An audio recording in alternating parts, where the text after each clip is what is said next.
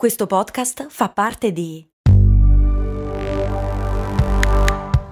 Voice Podcast Creators Company.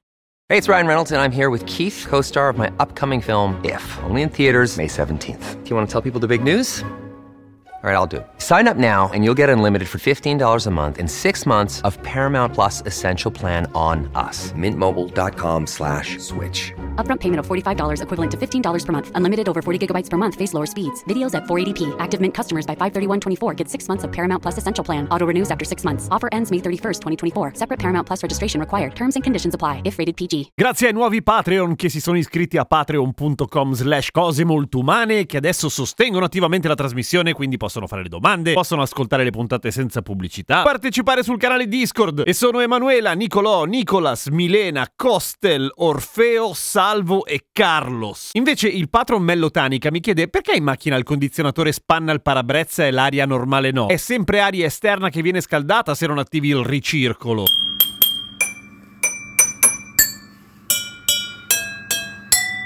E grazie anche a Claudia e Matteo per questa sigla fatta sulla vetreria di un laboratorio chimico forse legale. Ciao, sono Giampiero Kesten e queste Cose Molto Umane. Come mai il vetro della macchina si spanna prima con l'aria condizionata? Allora, partiamo da perché si appannano i vetri delle macchine. Beh, in realtà è abbastanza semplice, cioè macchina d'inverno, dentro caldina, fuori molto freddo. Noi produciamo un sacco di umidità, siamo degli umidificatori continui perché ci ostiniamo a fare quella roba lì di espirare e ogni volta che espiriamo buttiamo fuori un sacco di umidità. Se poi avete un grosso cane in macchina che ansima continuamente, noterete che la macchina si appanna a una velocità enorme. Chiedimi come lo so! Il vapore tutto caldino che quindi fluttua tranquillo disciolto nell'aria calda del nostro abitacolo a un certo punto arriva a contatto con i vetri che sono freddi e sono freddi perché fuori fa freddo evidentemente e ovviamente sono molto più sottili del resto dell'abitacolo e conducono maledettamente bene il calore a differenza dei doppi vetri delle finestre di casa per cui sono freddi anche loro a differenza del, che ne so, la portiera o il tetto, ecco, e quindi si condensa immediatamente. Il vapore acqueo si trasforma in goccioline d'acqua molto molto piccole, ma in realtà anche se il tettuccio fosse molto molto freddo, si condenserebbe anche lì, ma non si vedrebbe perché non cerchi di guardare attraverso il tetto o attraverso le portiere, cerchi di guardare attraverso i vetri ed è lì che ti incazzi perché si appanna, giusto? Giusto. Ecco, come mai si spanna prima con l'aria condizionata? Allora, quando le macchine non avevano l'aria condizionata, le macchine hanno l'aria condizionata da un casino di tempo, d'accordo? Ma non tutte ce l'avevano, nel senso che fino a boh, vent'anni fa era comunque un optional, per cui avere una macchina senza aria condizionata era abbastanza comune, tutto sommato. E le macchine si spannavano lo stesso d'inverno, se no sarebbero morti tutti male in tangenziale tutti i giorni. E invece questa cosa non avveniva. Come mai? Perché l'aria calda, seppur lentamente, comunque alla fine fa rievaporare le goccioline d'acqua che fanno l'appannamento, ok? Ci mette un po', ma ce la fa tranquillamente. L'aria condizionata, seppur gelida è incredibilmente asciutta. Perché? Questo fenomeno l'abbiamo incontrato un sacco di volte, per esempio quando abbiamo parlato della pompa di calore, puntata 617 che vi linko in descrizione come al solito. Il condizionatore va da sé, fa passare l'aria attraverso una serpentina estremamente fredda, essendo estremamente fredda succede esattamente quello che succede sul vetro della macchina, cioè che l'aria, il vapore acqueo nell'aria, si condensa immediatamente lì e rimane praticamente tutta lì l'acqua, per cui l'aria che supera la serpentina e che entra seppur gelida nel nostro abitacolo è secca, così secca che anche da fredda riesce a portare via le goccioline che sono condensate sul vetro. Ma c'è di più! E quando tu schiacci il bottone per disappannare la macchina, vanno insieme sia riscaldamento che aria condizionata, per cui il riscaldamento in realtà vince sull'aria condizionata, nel senso che l'aria è caldina lo stesso. Anche perché d'inverno l'aria che arriva da fuori è comunque piuttosto freddina, per cui scaldare l'aria fredda è esattamente il lavoro del riscaldamento, giusto? Si scalda lo stesso e in più è incredibilmente asciutta, per cui